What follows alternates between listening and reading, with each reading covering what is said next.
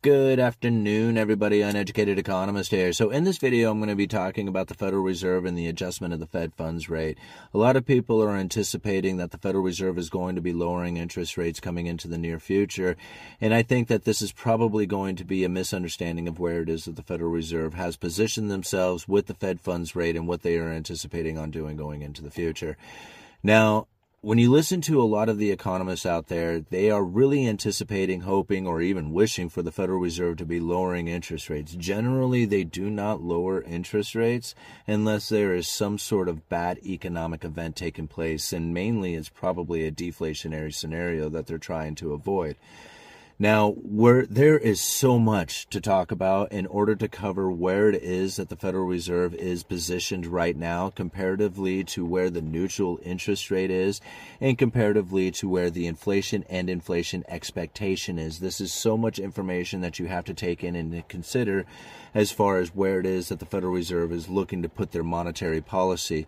If all that stuff is very confusing for you, I understand this is a very complex topic, but if you are here watching this video, that means that you are wanting to learn or you're really trying to figure out what it is that the Federal Reserve is up to uh, really up to at this point.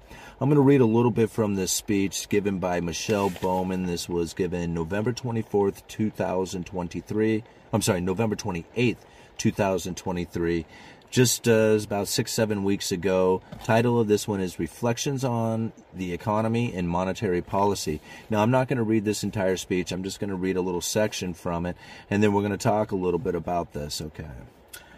It says here, at our recent meeting, the FOMC, which is the Federal Open Market Committee, the Federal Open Market Committee is 12 people plus another five alternates who vote on monetary policy. If that's if that's not incredible to believe, just 12 people vote on monetary policy that pretty much affects every single person in the entire world. It's pretty crazy to think, but yeah, it comes down to 12 people, the FOMC. All right. At our most recent meeting, the FOMC voted to maintain the target range for the Fed funds rate at the current level and continue to run off the Fed security holdings. Now, if you're not familiar with the Fed security holdings, that's their balance sheet. A lot of times you might have heard of quantitative easing. This is where the Federal Reserve was buying a bunch of U.S. treasuries, or what a lot of people would refer to as U.S. debt. These securities, and it's another term for it, securities, this sat on the Fed's balance sheet. As these things are coming due, right? As the government is paying back these bonds, paying back these securities, the debts, the Federal Reserve is taking this money in, and instead of rolling that over, meaning buying like another bond, they're instead keeping that money, and it essentially is destroyed at that point, since they're the Federal Reserve, the ones who printed the money digitally once the money comes back to them, and unless they send it back out there into the economy again, it's essentially destroyed. And that's what they've been doing is instead of quantitative easing, they've been doing quantitative tightening. And that's what they were describing right there. Okay, so uh, let's see. Continued the Fed security holdings runoff. Okay.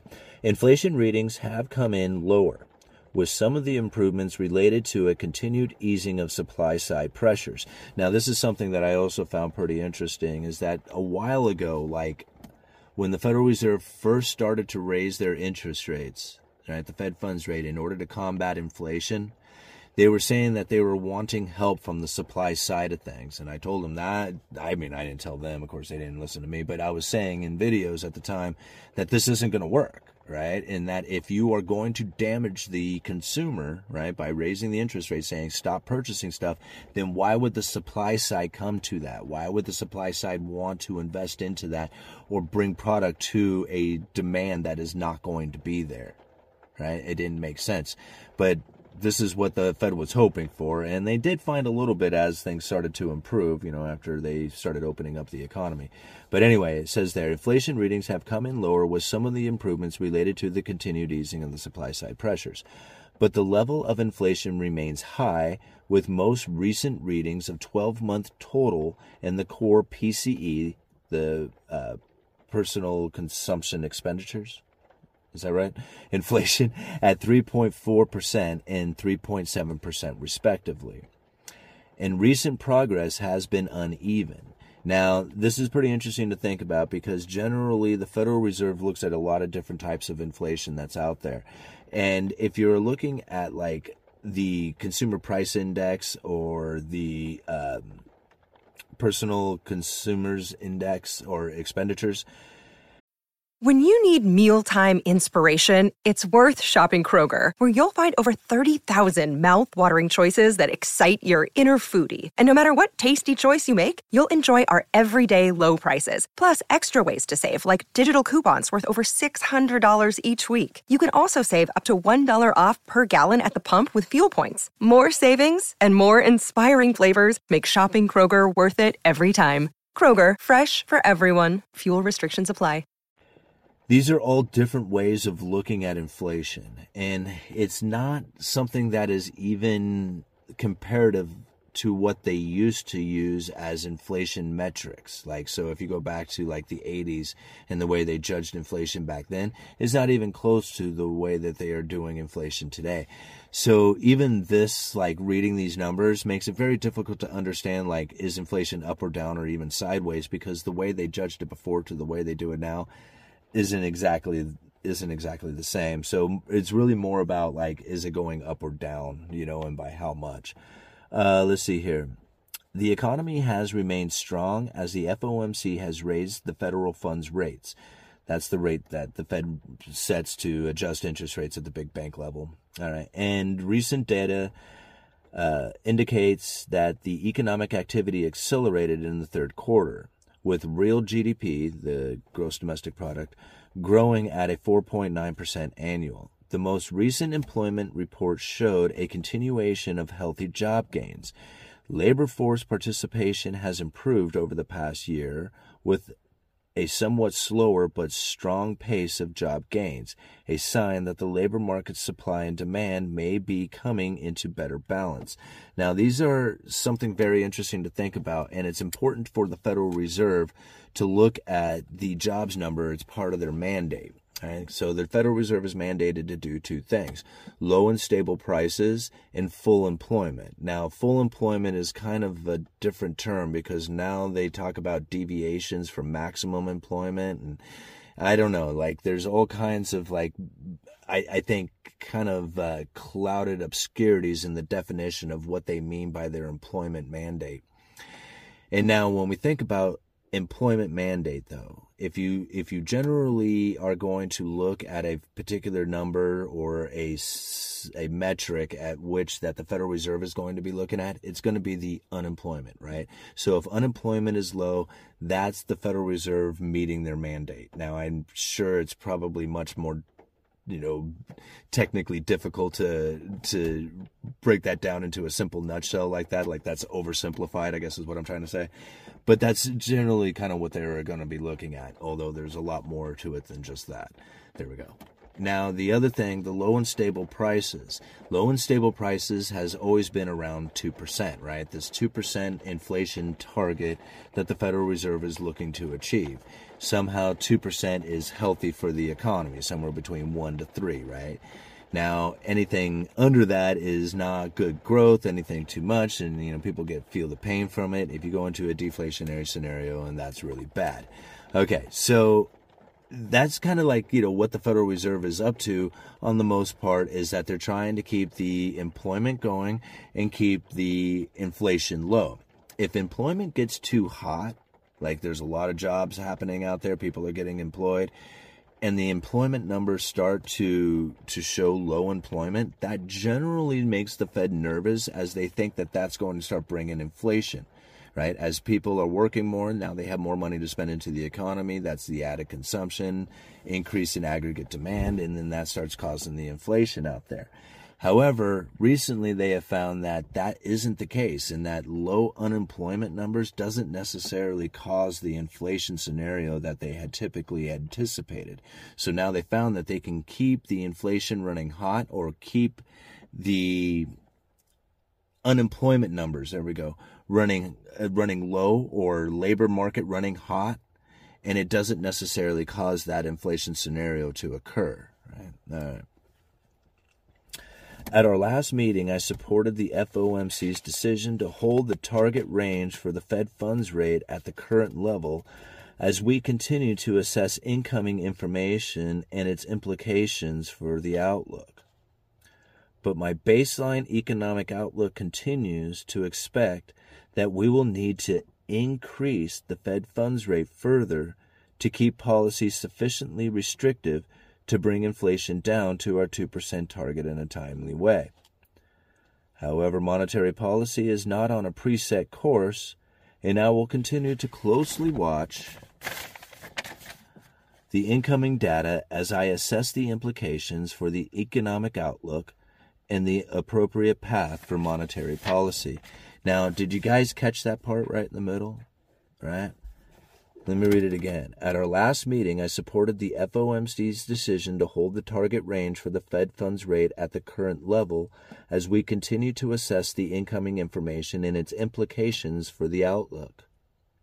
But my baseline economic outlook continues to expect that we will need to increase the Fed funds rate further to keep the policy sufficiently restrictive to bring inflation down to the 2% target in a timely way. So, Miss Michelle Bowman here is believing that they are going to have to increase the Fed funds rate, not decrease. Like a lot of people are saying the Fed is done raising rates, that they're not going to be raising rates any further from here, and that it's nothing but downhill for the Fed funds rates, and that's not the case.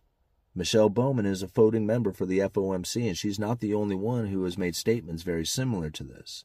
See, this is the way that we really understand how the economy is going to go or how people are going to be interacting with the economy when we understand how it is that the Federal Reserve is going to be adjusting their monetary policies. Not all of them are convinced that they are going to be lowering rates into the future. Many of them are believing that there is going to be a rising of interest rates going into the future. Now, we have to think about this for just a minute. The Federal Reserve has a lot of things that they look at. The Fed funds rate and how it impacts the economy is looking at it at the neutral rate, where the Fed funds rate is comparatively to something called the neutral rate, or what a lot of people will refer to as R star. Right? This is what I believe the Federal Reserve would be referring to it as if you were to read it in you know, their speeches or documents or anything, you would hear it be called R star. But they do call it the natural rate or the neutral rate as well. But the neutral rate is when that Fed funds rate is neither accommodating nor restricting the economy. It's neutral, right? And now this neutral interest rate was really low, like close to zero. You know, a lot of estimates people said it was somewhere around 2%. But John Williams was who had written a speech back in 2018 titled Monetary Policy Strategies for a Low Neutral Interest Rate World had said in this speech that they believe that with current estimates that they are ranging somewhere around 0 to 1.5%. So now if the neutral interest rate is really low and the Fed funds rate is really high, there is a lot of restriction between the two of them taking place. Does that make sense? So the Federal Reserve, when they raised interest rates, they went past the neutral interest rate, making it a very restrictive economy, and then continued past that for a ways. Now they have plateaued off. The neutral interest rate is not set. It can adjust. And recently they have found that the neutral interest rate, although it has dropped at times, is moving upward. It's getting ever closer to the Fed funds rate being stalled out.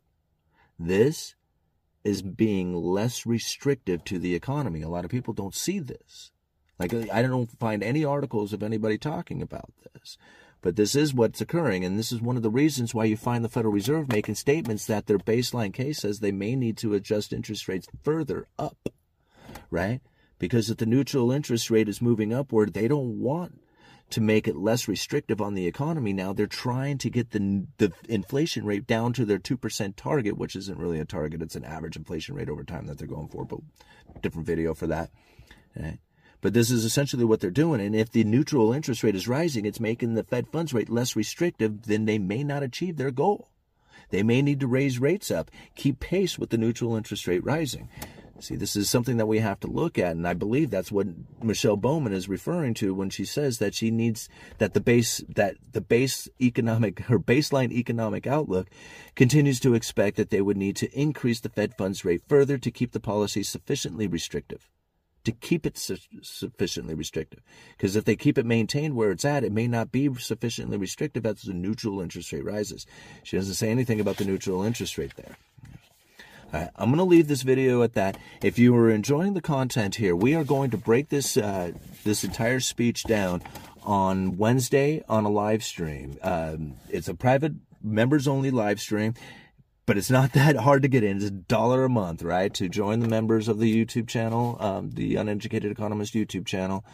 You'll have access to all the private member channel videos that I've done. You'll have access to all those things. You'll have access to the live stream in which that it will be a much smaller group of people where we have a much deeper conversation. We ask the questions that, you know, cover this particular topic. You can ask questions of the community. The community is very engaging within the, the comment section.